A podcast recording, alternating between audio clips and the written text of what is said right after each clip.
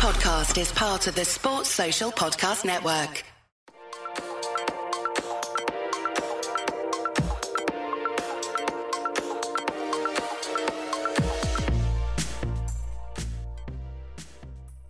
Hello and welcome to Inside Training, an official Hibernian FC podcast, which is brought to you by our partners, Bartercard, where we really try and get inside the minds of key people at the Hibernian Training Centre. And in this, our first episode of 2023, I'm delighted to be joined by our under 18 coach, Gareth Evans. Gareth played an integral role in our youngsters' UEFA Youth League campaign, but he'll also in this give us a greater understanding and insight into youth development at the football club. Um, so, Gareth, thank you for joining us on this podcast. Uh, it's fair to say you had a, a, glorious playing career, but then after you retired, you went into the coaching game, worked with first team academies, but you always had that passion for, for youth development, didn't you? Just where did that where did that come from? Yeah, it it, it, was great to have a a, a half decent career, I guess, and, and play for the clubs that I did, and it, it was towards the, the tail end, um, just when I was around about 27, 28, that uh, Alec Miller kind of got me into coaching a little bit and started doing my B license and started on my A license. Uh, and as I went down the leagues, then I didn't really have a uh, a permanent thought on going on being a coach, but uh, it started in, you know intriguing me a little bit more and more as I did get older. Um, uh, so uh, it was actually when I went to Alloa, I started playing part time when I was 33. That a great man called Terry Christie um, got me into the coaching side of things and started helping him with the, the coaching and uh, the manager of the team at Alloa. And ended up staying there for five or six years with Terry and, and then latterly Tom Hendrie.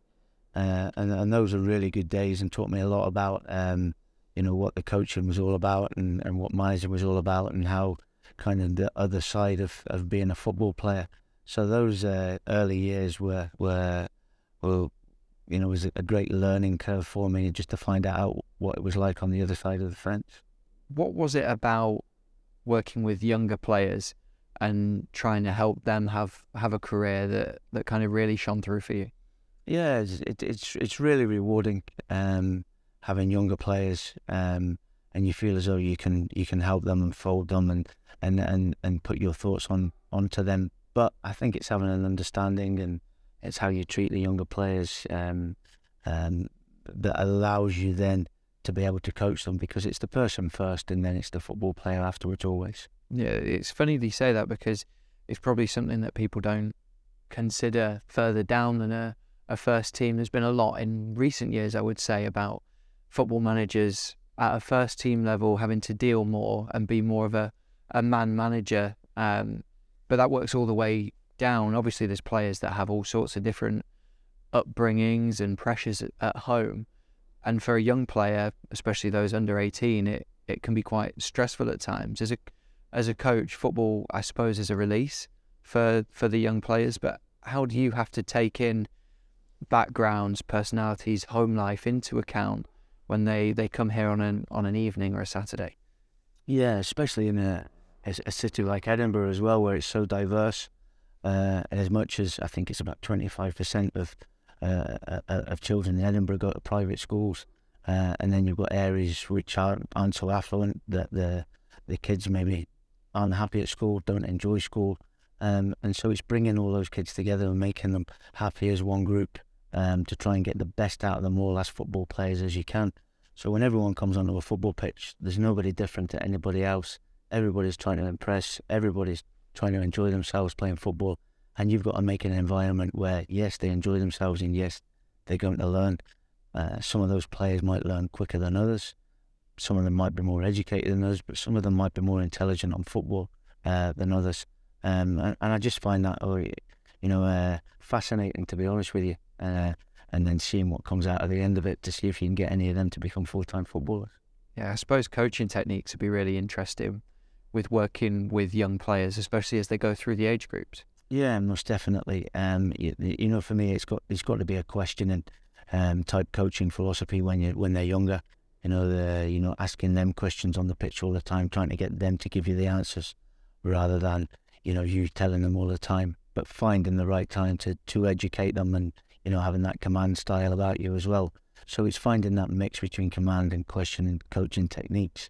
Um, but that's all in the background. As you get older, it's just something that, that, that you do and you don't think about.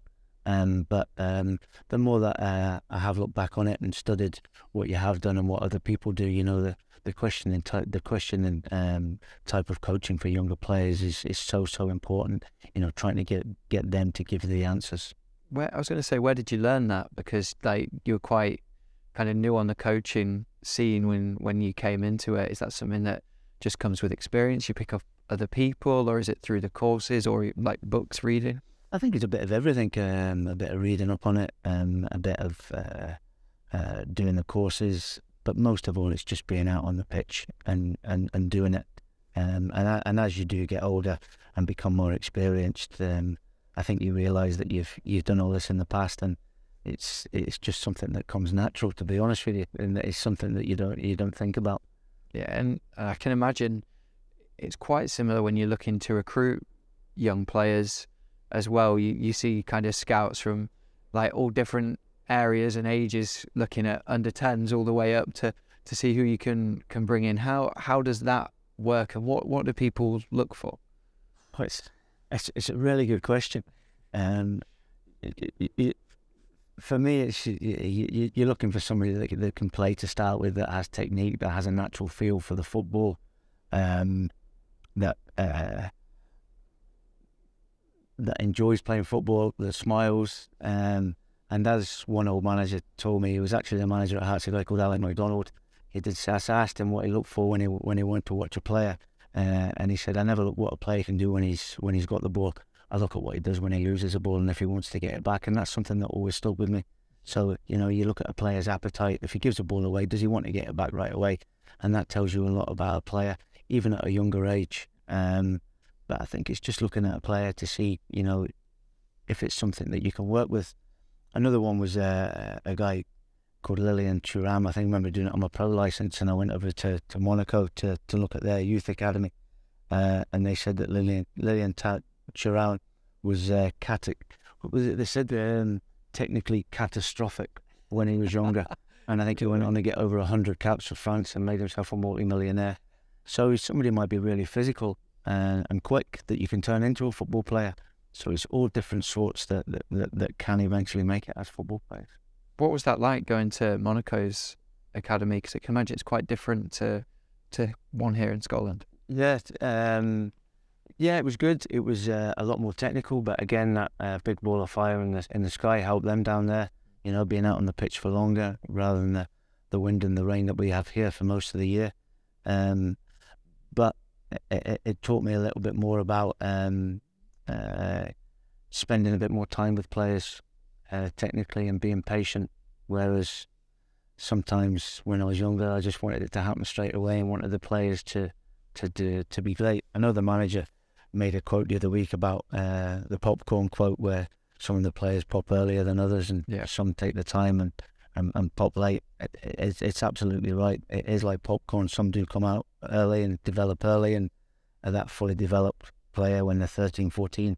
Others wait until 16, 17, 18, but how long is the club going to wait for them to do that? So it's all that that comes into the mix that uh, uh, that I find really, really fascinating. Yeah, I was going to ask about that because you, you see it all the time up here down south. Like Darren McGregor's a, a really good example, and he burst on the professional scene um, really late on. When you're looking at young players, how hard is it to judge when that pop moment is going to be? Uh, nigh and impossible, if I'm being honest. Yeah. Um, but we have to make judgments on players, and we have to make decisions on players, and what we have to be is is is mindful of their education. Uh, their academic education is paramount. So we can't be taking players on here uh, if we just think they're going to get get a contract and they're not going to make it as a player. So we've got to make sure it's right for them, for their families, um, for everybody concerned. And, th- and, those decisions are so hard to make. Uh, in fact, nigh on impossible to make, but we have to try and make them as best as we can. Also mindful of the fact that you know we want Hibs to see academy graduates come through and play in the first team, which the club has done very well over the past few years. Yeah, you mentioned the first team there. Obviously, um, since Lee Johnson came in. He's introduced a, an attacking style of play. When does that start to filter down into the academy, and at what age group does that philosophy filter down to help then that transition into the first team? Yeah, um, I think it becomes more apparent as they get older. Um, I think in the younger stages, it's about fun. Um, it's about touches of the ball. It's about enjoying playing football. You know, it's only later on then in the academy at the latter stages where you know you're trying to teach them the, the winning side of things because I think the the players naturally have that will to win anyway, no matter what game they're playing, whether it's their mates up at the Astro after school or whether that's coming on a, a training even here and playing a bounce game at the end of training, that they want to win. Yeah, and they obviously have individual development plans as well, don't they? The young players. Just talk to us a little bit around that and how then, or how a success story almost of one of those kind of coming to fruition. Cool, you put me right on the sit uh, it's like a job interview. you know, it certainly is. Uh, I'm trying to think um, of a good example. Um, I think Murray Aitken would be a, a, good example. You know, we always spoke to Murray about his uh, his athleticism and his endurance levels and how he could make more forward runs. So we're we're trying to get Murray Aitken um, to go and run beyond the strikers more often. Um, but we can't we, we can't just say that to him. We have to then devise training sessions um, for him to do that, show him on the analysis, and then rather than him go all the time, just really do it subconsciously in his mind. So training sessions that we do set up where they have to get in an end zone and scoring a wee goal, run around the goal, come back. It's, it's all very boring, really, me to explain here. But Murray would have been doing that day after day, and he probably thought, "Oh, not that again, not that again, not that again." Till it, in the end, he was just doing it in his sleep. Yeah. So when it came to a game, he was always then running behind the strikers and, and doing it. So he's then doing it without even thinking. So I, I find that's really a lot of coaching is getting players to do things um, that they wouldn't have done before and then do it as without even thinking. Um, so he's painting pictures for them a lot of the time um, and, uh, and, and and showing them things. Paul Hanlon was another one. Paul was in the reserves when I was here back in 2007 and we worked on Paul all the time with his left foot, um, wrapping passes in the barn here, wrapping passes into to small goals and hitting diagonals. And you know, every time I see Paul hit a diagonal in the first team now, I think, well, I hope I hope I had a little bit of, you know, a say in how he's been able to do that. And it was interesting. He was he was out helping with the coaching last night with the under 18s, and uh, uh, we, we were playing a, a switch of play possession job.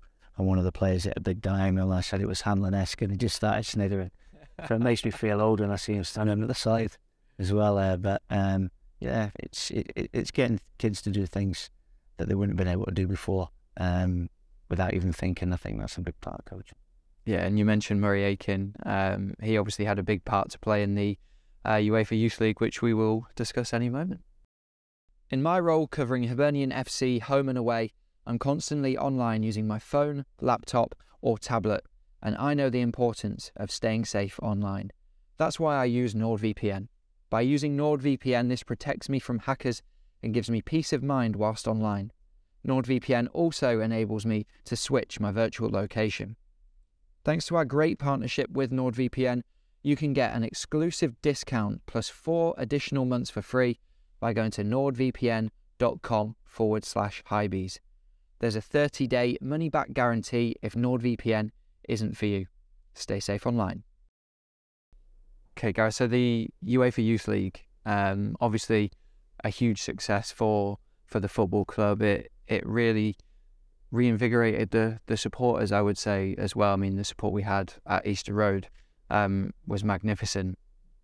For you, obviously, you worked with that 2004 group of players. I know some came in, some will have left during their time period with the club. But with that group staying together for such a long period of time, how do you think that helped in this particular UEFA Youth League campaign? Yeah, it helped a lot. They, they were a great group of boys and they had a good team spirit about them all the way from about, I think it was under under 14, some of them were under 13s when I first had them. And, uh, uh you know, 12, 13 year old. And, and, and they were just a, a group that was really tied together and enjoyed each other's company. and and that really helped with the coaching side of things as well because you knew that you were getting a tight group that enjoyed each other's company, that were fun to be around, that that just wanted to learn as well. The group did change a little bit over the years with one or two players coming in, one or two players leaving, um, and then in the latter years we managed to get a couple in. with Malik Zaid with the help of Tom Smith, uh, Tam Smith getting him in from Hutchie Vale, and Kanayo Megwa came up from from down south. Um, so so these these players really really helped us on our way. But no, they were just a, a, a good bunch of boys to be around and, and had a, a good mentality about them. Um, and so no, it was it was pleasing to see them get the rewards that they, they deserved over the years. Um, you know, at 14s, 15s, 16s, we always had good games against Celtic and Rangers, and we knew that we, we were we were close to being one of the, the better teams uh, in Scotland. Um, but there's no way that I think that, that they go on and uh, do as well as what they did in the European competition. Yeah, how how special was that group of players from an early age? Could you see, well, they could potentially win like the under 18s, or a number of these could potentially go on to to make their debuts for the first team, like Jacob Blaney, Oscar McIntyre have, for example. Yeah, we, we saw that from an early age, and uh, and targeted them and um, kept on at them because uh, we did see them with potential. Um, but so much happens with younger players now when they turn 17, 18, 19, and that step has been so hard for players, especially in Scotland, where we we should be producing more players at that age, in my opinion. Um, but no, the, the, likes of Josh O'Connor and Mackenzie Weir when he was here, and Jacob Blaney were playing under 18s football at under 15s. So you know they they were fast tracked and they weren't just playing under 18s football; they were playing, scoring, competing at that age group. Um, so we did have high hopes for them, uh, even three, four years ago. Um, so you know that, that that was all part of the plan to get them fast tracked as as quickly as possible. Um, to answer your question, the year before uh, we won the league with the under 18s, I, I think we finished second or third. I can't, I can't remember, but we we competed very well. Um, with the group of players that we had that were first year under 18. So we knew that that last year 18s we were targeting going to win the league, which people will say, well, we shouldn't be winning leagues. They should be about development under 18s. Yeah. But I'm not going to lie, we wanted to win the league and we wanted to get into Europe and give these boys a chance of playing in Europe, and that's what we did. Um, and I'm not going to hide away from that fact. Um, so we did. We luckily we went on and won the league. Um, there was a lot more teams in Scotland that invested a lot more money in their academies and, and into their programs um, but we managed to get a good group of players together. Uh, and what we did with that is is pegged a, a, few more on the back of it. The Ethan Laidlaws, the Jacob McIntyres, the Rudi Molotnikovs, uh, and you know they've seen the standards, and the boys below in that have seen the standards now. So that was part of the, the, the way that we wanted to, to do it as well. So when we when we did win the league, which was which was great, um, we we had the European competition to look forward to. That's really interesting what you said there because a lot of people do say, don't they? For academies, well, it, it's not about results. It's not about results. It's about their overall development and getting them into the first team. But on the flip side, by winning the league and then providing them with European competition where they have to face different sides that are some are more technical, some are more physical, travel to different countries, play in front of crowds. Arguably, that's only developing them and, and benefiting them more, right? Yeah, it was, it was something I actually learned at the Scottish FA when I was with the youth national teams. Um, you know, you, they were talking about the, uh, the, the UEFA competition, you know, as, as as a development football. But what I found was that if you if if you if you did things and you didn't win football matches, then you didn't get to a second phase, and then you wouldn't get to the Euro finals. So I thought that the best way of doing it was to try and win the games, get to the Euro finals, and give the players as much uh, big competition against better teams as you possibly could. So yeah, you might have played well, but you hadn't won the game. So that meant you were playing a Georgia or a Macedonia rather than a France or a Germany or Holland, and then giving the players the opportunity through a lot of funding through for UEFA to go to UEFA finals. So uh, it was more so with the with the girls in the 19s that that I found that if you got them onto a program where we got them a lot fitter, we got them quicker, we got them stronger to compete with the Swedes, the Germans, then you could get further in European competition. And we were fortunate enough to get to the last eight in Europe twice to the European competition. And it ends up now that some of those players are at Chelsea, one's at Real Madrid, and you know we, we were playing in the last eight in Europe every year against Germany, against France, against Holland, against the best countries, rather than the minnows where they're not going to get anything out of. So it, with Scotty Gemmill as well as with the boys, we did it twice when we got to the semi-finals of the Euros back in 2014, and then a couple of years later. Um, and, and it was really enjoyable, not only from a coaching perspective where I learned a hell of a lot, but for the players, it was really learning. So I thought to myself, well, why shouldn't we, just, we be going to win the league with Hibs to get them into a European competition to give them a chance? So I, I kind of got it from, from that, you know, I thought, yeah, it is about development, but I, am not going to lie, we we set out to win the league that year, and that, and that's what we did. How different were those games against FK Molde and Nantes from a from a coaching perspective? Because I'm sure those two sides in particular you didn't really know too much about before the games, um, but also then for for the players as well from the the competition they were getting here, whether that be in the reserve league or or in the under 18s. Yeah, to answer your question, we knew everything about Molde. We knew everything about Nantes. We knew the players' names, um, where they played, what position they played. We'd watched numerous videos on on them, um, so we knew every player. We knew what their team was going to be before they, uh, about a week before.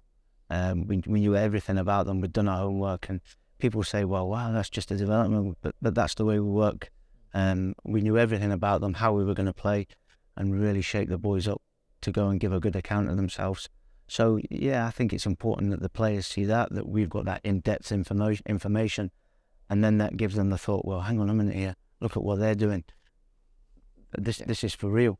Um, so you know, people might just think you're turning up in Norway to play a game of football. We'd we'd, we'd done a hell of a lot of uh, uh, of, of, looking at these uh, of Molde, especially beforehand.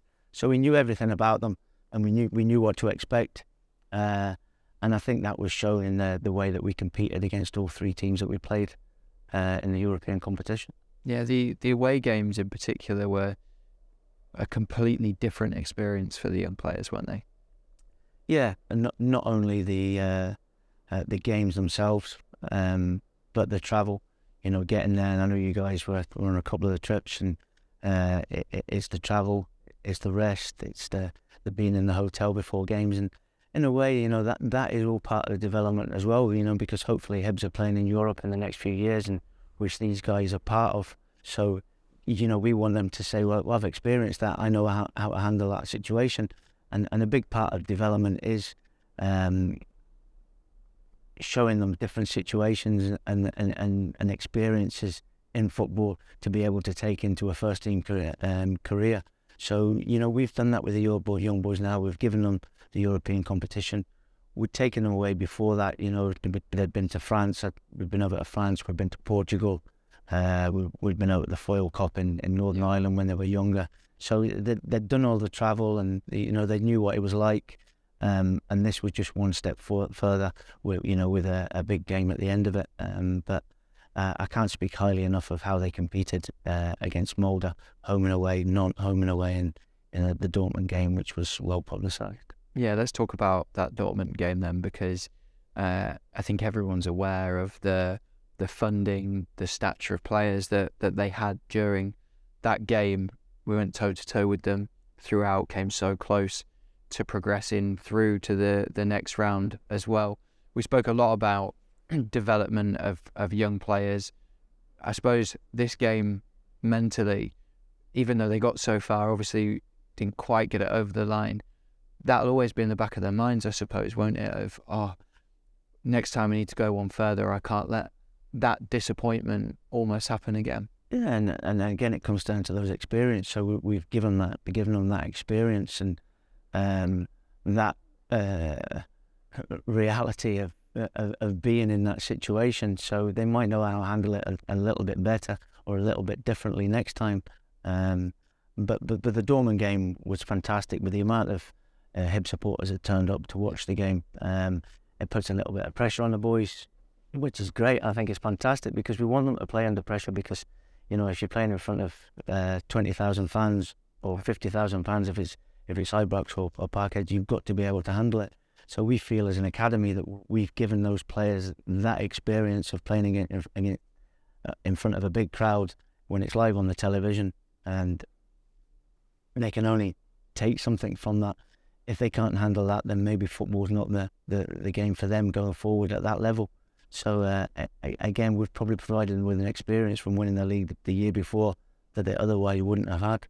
Yeah, and we spoke a lot um, about like your relationship and, and building relationships with players to ultimately help them develop. We saw some really special moments um, against Molde, Nantes and against Dortmund um, with you and the players after the game, whether you had to put your arm around them or whether you were celebrating with them throwing them up in the air. Um, talk to us about how those relationships and bonds develop over the years, but also then how they actually help get the best out of a young player and get them to understand what you're trying to do. Yeah, I said it right at the start. It's the person first, and and then it's the player. So, you know, it's not just the, the players that we knew. We knew all the families, the moms, the dads, sometimes the brothers and the sisters. And, and now it's funny. There's there's one or two of the partners that you know as well. You know the girlfriends that, that you say hello to, and it it, it feels kind of strange, but um, it, it, it's getting to know that person first, and then they trust you as a coach. And and if you know the parents as well, you're finding out everything that's going on at home, everything that's going on at school, and that's a massive part of it. And uh, once you've got the, the, the, player on side, in, in, in so many words, you can start to coach them and they become coachable. Um, and but they they were so relaxed, those boys, that you they they, they allowed you to, to to coach them, and you know it became a, a, a really trusted group in the end. Yeah, just finally on the UEFA Youth League, we spoke about the differences in terms of challenging or challenges, away trips. How beneficial do you think that competing in that European competition has been for for those guys in terms of the new experiences? So playing in front of crowds, playing away in front of crowds abroad, um, playing against sides that are technically different, that are physically different, players that have different languages or speak different languages. How beneficial is that going to be as they look now to make that step up to the first team? Yeah, I think it's huge. I, I really do. Um, and and it, it, goes back to that, that, that development one. So if we hadn't won the 18s league that year, then they wouldn't have had these experiences. What people don't know is is a lot of those trips are funded by UEFA um, to go. So we wouldn't have had those experiences if it wasn't for what we did that season and built for the, the three or four years before that. Um, but you know, they're they're going to play Dortmund, for example, and there's a lad Bynoe-Gittens that's at uh, Dortmund that came on against Chelsea in the, the real Champions League the other week. I mean, he could have played against us, so we we were actually working out that he might have played against us a few weeks ago. Um, so they they realise how close they are to the real thing then. Um, but the, the experience that, that we got over in Molde was a disappointment because we lost, so we had to handle that defeat. And then the journey home was a little bit longer, but what the players knew then was that they can compete and we can go and beat them at home. So that reinvigorated them, that gave them the focus for the second leg at home. So it was that experience that we've lost, but we know we can beat them. And then we've got to, we, we've got as coaches, and then got to guide them. What could we do a little bit differently? We changed the shape from what we played over in um, uh, in Norway and we showed them ways that we could maybe beat them if they were at it, if our boys were, were at it. So you know, it's it's all those learning environments that we put them into uh, that that they came out and, and, and delivered on. Um, the Nantes one, yeah, we, we, were written off before it even started because of the French internationals that they had in their team. They were bigger than us. They were more physical than us. Uh, they were probably quicker than us, but we found a way, and that shows them that, yeah, listen, maybe we're maybe not as good as them, but if if we're at it and we find a way to beat them, we can beat them, and that's exactly what we did. Uh, a lot of the French didn't take it take it to it too kindly, but you know we found a way to go and beat them. You know, playing in transition a lot of the time, but again, that's an all part of their their, their learning. Uh, and then against Dortmund, we were just you know really unlucky that we ran out of legs right at the end of the game. Yeah. Coming back from watching Hibs home or away and want dinner delivered to your doorstep? Why not use Uber Eats? Whether you fancy a curry, a burger, a Chinese, or something a little bit different, Uber Eats has you covered. Following our partnership with Uber Eats, we've got a great deal for all Hibernian FC supporters. Use the code Hibs Eats 10 for £10 off your first three orders on Uber Eats. And now, obviously, work continues to develop young players for the first team. I wanted to change the focus a little bit onto the current crop of, of under 18s supporters who've been keeping a keen eye on them or looking at the match reports on on the website might have noticed that there's been an upturn of form of late. I'm keen to stress here the the age of the the current group of under 18s too. Just give us an insight into into that, the ages and, and how they're developing. Yeah, without getting into it too deep to, to bore everybody, you know, yeah. Uh, uh our under 18s group now is all players that are born 2005 and 2006 and then we go down and we play 2007s. So we've got uh, an under 18 player, an under 17 player, and an under 16 players, the best under 16 players at the moment, playing in our under 18s. Currently, we have three under 16s players in that squad. The majority are under 17s, so this is their first year really at under 18s. Although Rudi and Jacob played quite a lot last year at under 18 level, so this is essentially their first year at, at under 18. So, you know, they're coming up against bigger, stronger, more physical boys at the beginning of the season. They begin to mature physically. Um, they, uh, hopefully, they, they get a little bit better tactically, but they just get the learning experiences of playing in the games.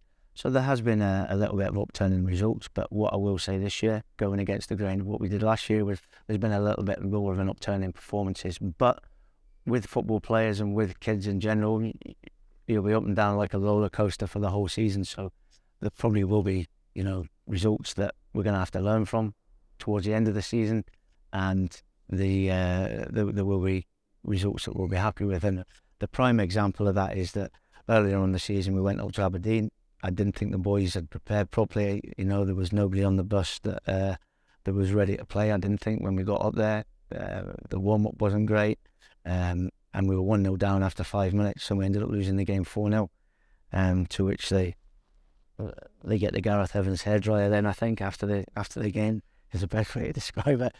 And yet we go to Aberdeen on Friday. Everything's right. They're preparing properly. Tactically, they're aware. We go 1 0 up after four minutes, five minutes, and we end up winning the game 4 0. So the message after the game is listen, this is what happens when you're not prepared and you're not ready and you're not focused. And this is what can happen when you are, you know. Yeah. Which one do you want to take? Do you want to take this one or do you want to take that one? It's up to you. It's not my choice, that's your choice. And that's perfect though from a coach's perspective, isn't absolutely. it? Because then they can see the differences between the two. Yeah, absolutely. You know, and, you, and when when you look at the Aberdeen that we did play, um, uh, you know, they've, they've got the likes of Liam Harvey, Alfie Bavidge, Dylan uh, that have all been on the bench for the first team in, in recent weeks. And then, and then it's saying to these players, well, listen, this is what you're playing against. You're playing against players that are going on in the first team for a Premier League team. Do you think you can compete? Well, yeah, yeah, and hopefully that gives them the you know the uh, the impetus to want to go on and uh, and be the best that they can be. Yeah, and you mentioned players playing up, so Jacob and, and Rudi last year. Um, Josh Landers is probably a, a good example um, in terms of that this year. How does that fast track a player's development? Yeah, it's it, it's huge. The, the likes of Josh Landers played last year in the under 18s as well as an under 15s player. Uh, he was he was involved in the European competition coming on in in Norway um, uh, against Molde, and I think he came on in the home the home tie against Molde uh, later on. You know, for once, a young we're taking these boys out of school to come and play in these these games because you know they're not 16 yet. Um, and Dean Cleland, another one that's pushed on this year. Rory Whittaker is another one that, that's been involved in the the under 18 squads and, and, and played quite a few games. So we, so we try and fast track them and push them on as much as we can, but they've got to be able to handle it physically uh, and mentally to be able to play in these games. Yeah, and the, the the club's obviously got a strong history in terms of developing young players through into the first team, whether that's a, a Paul Hanlon or a Josh Doig that, that the club can sell on for, for really good money. How much does that excite you almost being part of of that, of helping the club and the club's future, but also the young the young lads that you get bonds with, helping them forge a career. Yeah, there's, there's nothing more special for me personally, and I, and I guess the rest of the academy staff as well, is is seeing a young player come through the academy and make his first team debut. the hard bit is after you made that first team debut, is staying in the team and, and, and getting regular game time with the first team. That's so so difficult. But no, it's it, it, it really does mean a lot to me. And there was there was nothing more special than when uh, I think it was the last game of last season when Jacob Blaney, Oscar McIntyre, Robbie Hamilton, and testing me now. Murray Aitken, Murray Aitken, all, yeah. all made their debuts, and to see their families sitting in the stand, you know, probably makes me feel as proud as what they were feeling that day, if I'm being honest. Um, so it's nice the whole family when you when you've seen them over the four or five years traveling around Scotland, um, wind, rain, snow, sun, a lot, and then they eventually go on and you know pull a head strip on and play Easter Road, knowing how special it is myself. Um, it, you know, I know the feeling that they'd be getting when, when they go on the pitch, and you know, for me, it's a case then of just saying, "Yep, that's that job done. Move on. Who's the next one's? Who's going to be the next one?" And then, and and that's just the way development football works, I guess. Yeah, absolutely is. And I think Gareth, that's a perfect way to to end this podcast. Thank you so much uh, for joining us. It, has been really, really insight insightful on a, a youth development point, and thank you everyone for listening as well. Let us know in the comments below who you'd like on the next Inside Training podcast.